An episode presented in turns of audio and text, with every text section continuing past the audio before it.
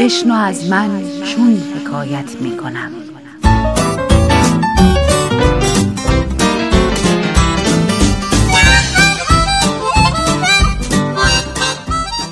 حکایاتی به قلم سمیه خطیب زاده با روایت بهناز بستان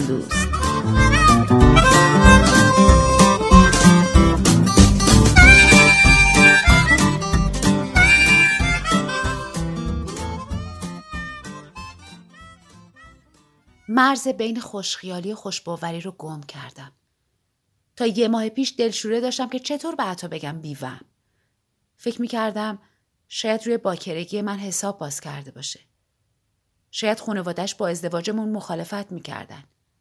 شاید خودش از فکر اینکه قبل از اون تن دیگه یا لمس کرده باشم رگ غیرتش بجوشه و قلقل کنه و سر بره و خون جوشیدش را بیفته روی تن و بدنش. من خوشخیال بودم و فکر می‌کردم عطا محال چیزی از گذشتم ببینه. چون نمیشه سوار ماشین زمان شد و گذشته کسی رو جستجو کرد و من می‌تونستم تا ابد چراغ گذشتم رو روشن نکنم. من عطا رو تنگ غروب دیدم. با سری کچل و دستی که توی گچ بود. تو کافه دیدمش که کیکای هویجش تازه بودن و معرکه و معروف. حالا نه ماه از مرگ طوفان گذشته و حکم اعدام عطا نه ماه دیگه اجرا میشه.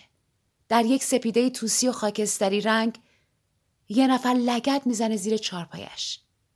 ستون فقراتش ترک می‌خوره و بسل و نخواهش آسیب می‌بینه و دستگاه تنفسش به پرپر میفته. ریهاش فلج میشن و پاهاشو بی امان و بی فایده انقدر تکون میده تا دیگه تکون نخورن. من کمتر از نه ماه دیگه باید زایمان کنم. نمی‌دونم طوفان کیک هویج دوست داشت یا نه. فرصت پرسیدنش هرگز نشد. اما می‌دونم طوفان همه چیز خار بود. می‌تونست هویج و آرد و شکر و جدا جدا بخوره و لم بده و به شکمش اشاره کنه و بگه خودش این تو کیک میشه. شاید من به این پخت درونیش میخندیدم. اما من وسط خوشبختی احتمالی طوفان گم و گور شدم و نشد که به تنزای بیمزه کلامش زورکی بخندم تا توهم خود گله نمک پنداری رو در وجودش بیدار کنم. کافه بسته شده و من دوباره برگشتم به روال قدیمی. طراحی می‌کنم برای رئیس توپالم. خواهرم و شوهر دادیم رفت. پشت ماشینشون که راهی ماه اصل بود آب ریختیم با گلبرگای نرگس تازه ماما خورشید. تا اینکه فهمیدم بار دارم. چیزی که به من از عالم غیب الهام نشده بود و تو فنجون قهوهم هم شکلکی ندیده بودم. انگار تمام شهودم و یه جا از دست داده بودم. من فقط تو اون کافه می‌تونستم آیندم و ببینم و شخصیت آدم رو بشکافم. اون صندلی لهستانی منو شبیه جادوگر سیاه پوش در شهری بی افسون کرده بود. حس کردم تهران اون کافه رو کم داره. حس کردم مردم به یه نصراداموس معاصر نیاز دارن. دیگه زندگیم به درد فیلم های سینمایی هم نمی‌خوره. از بس که جریاناتش پشت هم اتفاق میفته. هیچ کس حاضر نیست برای دیدن یه مش دروغ پول بلیت بده. اگه نوشتن بلد بودم شاید منم روزی داستان زندگیمو به صورت یک رمان اجتماعی چند جلدی روونه بازار می‌کردم تا مثل نویسنده هری پاتر زیر و رو بشم و کارم بگیره و پشت هم قرارداد امضا کنم و هالیوود و بالیوود و خانه سینما دنبالم موسموس کنن تا بتونن رضایتم رو جلب کنن برای گرفتن مجوز فیلم. اما اما قطعا اولش باید بنویسن. این فیلم بر اساس یک داستان واقعی است اما به دلایلی اسمها واقعی نیستند. چادر مشکیمو با دندون گرفتم که سر نخوره. برای عطا کیک هویج پخته بودم اما مجبور شدم به نگهبانی تحویل بدم. چهار تا تخم مرغ رو شکستم و سفیده و زرده رو با هم مخلوط کردم. انقدر هم زدم که سفید شدن و بوی زهم تخم مرغ رفت به دیار غیب. شکر و روغن رو اضافه کردم و بازم هم زدم. یه پیمونه شیر و یه پیمونه آب هویج رو ریختم روش و آرد اول علک کردم و کم کم با مواد ترکیب کردم. تو آخرین پیمونه آرد بیکینگ پودر و وانیل ریختم تا کیکم حسابی پف کنه. داشتم دو تا هویج رو رنده می کردم که به خمیرم اضافه کنم که انگشتم هم رنده کردم. رنده های آشپزخونه مامان همیشه کند و زنگ زدن. اما دست و خوب می برن. یه تیکه از پوست و گوشت و خونم قاطی هویجا شد. خون از بند اول انگشت اشارم چکه کرد و بین پوره های هویج جاسازی شد. برام مهم نبود که کیکم طعم انسان بگیره. کی تا حالا شانس اینو داشته که کیکی با مزه آدمیزاد بخوره؟ فقط عطا. دستم و انقدر روی خمیر کیک نگه داشتم تا خونش بند اومد.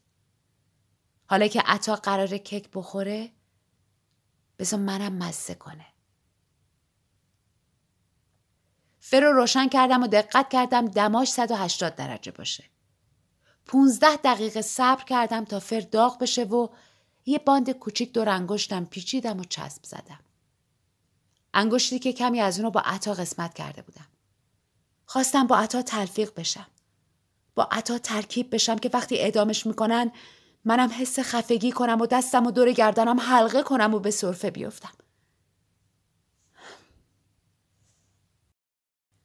کیکو از قالب بیرون آوردم. روش اثر ریختم. توی ظرف بلور گذاشتم و روش یه سلفون نازک کشیدم. چادر مشکی مخصوص زیارت مامان کش رفتم و نامه ای که بازپرسم ترتیبش رو با اکراه برام داده بود توی کیفم گذاشتم و سوییچ ماشین نیلی رو با یک عادت دیرینه کش رفتم و به سمت زندان کلاچ رو فشار دادم و دنده رو روی یک تنظیم کردم و نرم پای راستم و روی پدال گاز فشار دادم و پای چپم و از روی کلاج آزاد کردم. می‌دونستم تو ماشین تنها نیستم. ابی همیشه جوری روی صندلی عقب 206 میشینه که انگار تو لیموزین مشکی تشریفات نشسته. هرگز آینه رو نگاه نمی‌کنه و با نیمروخش به تهران زل می‌زنه. دلش برای چی تعیین شده؟ چشماش از این شهر طلب دارن. دلم می‌خواد هم صدایی کنم. زیر لب میگم اینا میگن جنگ بدون اعلان عطا جنگی که هیچ قاعده ای نداره عطا فکر می‌کردم از پشت شیشه میبینمش فکر می‌کردم تلفن رو بر میدارم و دستم رو به شکل کسایی که پانتومین بازی می‌کنن روی شیشه می‌ذارم. اما من عطا رو توی اتاق با دوتا صندلی ملاقات کردم. بینمون میزی نبود. سربازی رژه می‌رفت. داشت حرفمون رو گوش می‌کرد. ما حتی سلامم نکردیم. نشستیم و در سکوت به هم زل زدیم. اون به چادر من و منم به ریش بلند اون. این سرباز بلد بود چای بریزه. نامزد داشت. چه سرباز بی به نظر می رسید عطا با تلخی گفت تو همیشه راهی ناهموار آسفالت می‌کنی. نمی‌دونم چجوری اومدی اینجا. نمی‌پرسم. اما خب واقعا خوشحالم. چند ماه کسی رو ندیدم. اینجایی یعنی از حکمم خبر داری. اینجایی یعنی اومدی خدافسی اینجایی یعنی تا هستی زمان بایستاده البته اینجا زمان اصلا معنی نداره. فقط اعدامیا می‌دونن دقیقه و ساعت و روز و ماه و سال چیه. بقیه نمی‌خوام بدونن نمی‌تونی حالیشون کنی. ابتدای من چه به انتهام نزدیک بود. تو خبر داری اون دنیا چجوریه؟ یه شب خواب دیدم میرم سیاره نپتون. تو اینترنت برو ببین کجاست. من کهکشان راه شیری رو فراموش کردم. گفتم اتا نپتون دوره. اتا نپتون سرده. اتا پر از کوهستانه. گفت نجوم بلدی؟ تا حالا با تلسکوپ نپتون رو دید زدی؟ رصد خونه داری؟ جواب دادم. نه. اما می‌دونم اونجا تنها نیستی. یکی قبل از تو رفته اونجا. چشماشو تنگ کرد و گفت تا حالا گفته بودم بهت خلترین دوست دخترم بودی. خنگترین نه ها. خلترینشون. خلا یه ویژگی خوب دارن. ته حرف آدم رو می‌خونن. همدست میشن. تو اولین عشقم نبودی. اما واقعی ترین و آخرینش بودی. عطر تن هر شب قبل از خواب تناب دارو یادم می‌بره. گفتم حتی من بیشتر باد بازی کردم یا تو با من؟ قبلا حساب و کتابشو کرده بود. گفت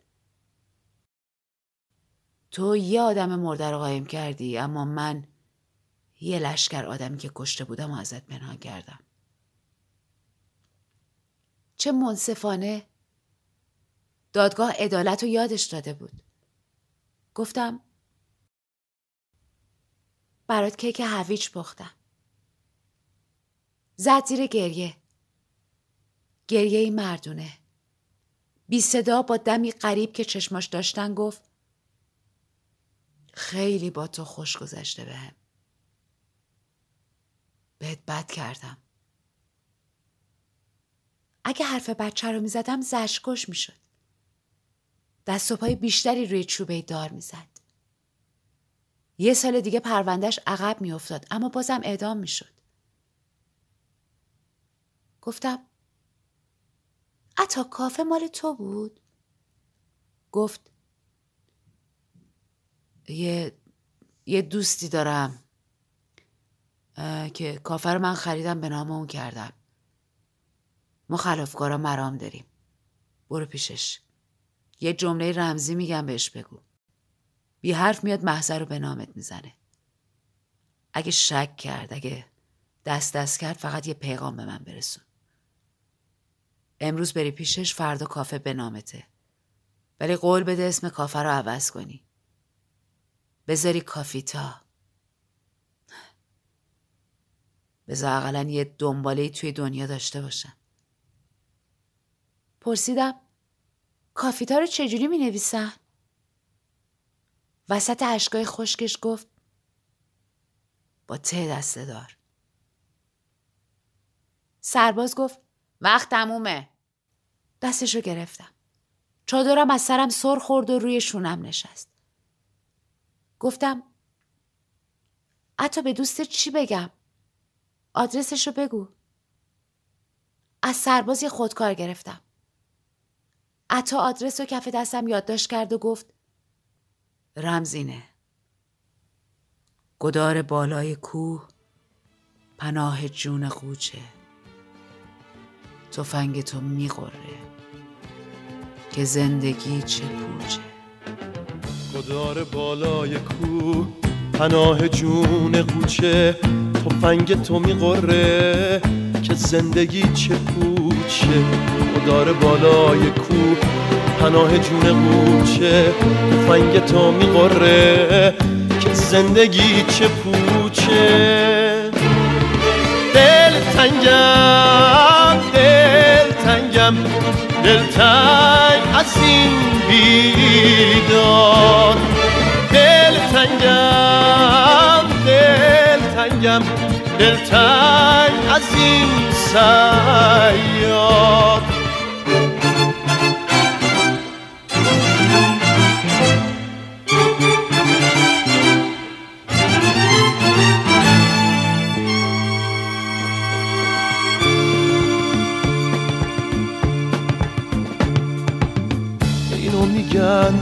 بدون اعلان. جنگی که هیچ قاعده ای نداره. اینو میگن جدال نابرابر. جدالی که فایده ای نداره. یک نفر از دشت بدون آهو می‌گفت تو غم روی دلم گذاشتی.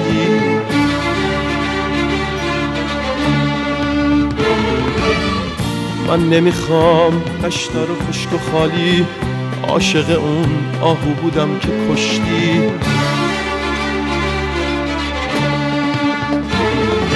دل تنگم دل تنگم دل تنگ از این بیداد. دل تنگم دل تنگم دل تنگ از این سعی.